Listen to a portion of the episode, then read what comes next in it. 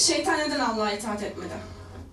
Ee, şeytan tabi Allah tarafından yaratılıyor. Yani Allah'a isyan edici şekilde yaratılıyor. İmtihanın bir gereği olarak bu oluyor.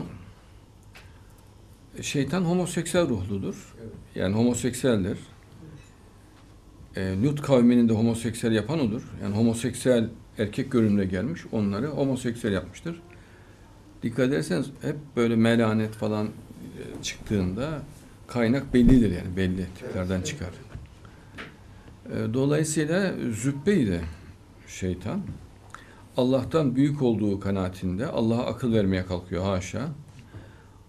Allah'tan daha tutarlı, daha mantıklı olduğu kanaatinde. Bütün münafıklar böyledir zaten. Ee, çakal mizaçlıydı. Yani zaten şu an iyilerle kötülerin savaşında bu görülüyor.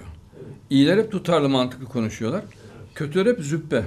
Hep pislik böyle karmaşacı, ahlaksız. Yani insanlar hep şok oluyor adiliklerinden. E, dolayısıyla kötülerin safının kumandanıdır şeytan. Dünyadaki bütün kötülerinin safının kumandanıdır. Zaman zaman bunu insan kumandan şekline çevirir şeytan. Buna da deccal diyoruz. Deccaller. Mesela Hülagü bir deccaldi.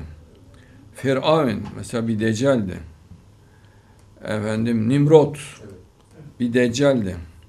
Şimdi de ahir zaman deccal ortaya çıktı. Mehdi'nin zuhur ettiğini anladığı için kudurmuş gibi Türkiye'ye ajanlarını gönderiyor. Yani yağmur gibi yağdırıyor. İlk defa hiç olmamış bir şey. Cumhuriyet tarihinde yok böyle bir şey. Evet.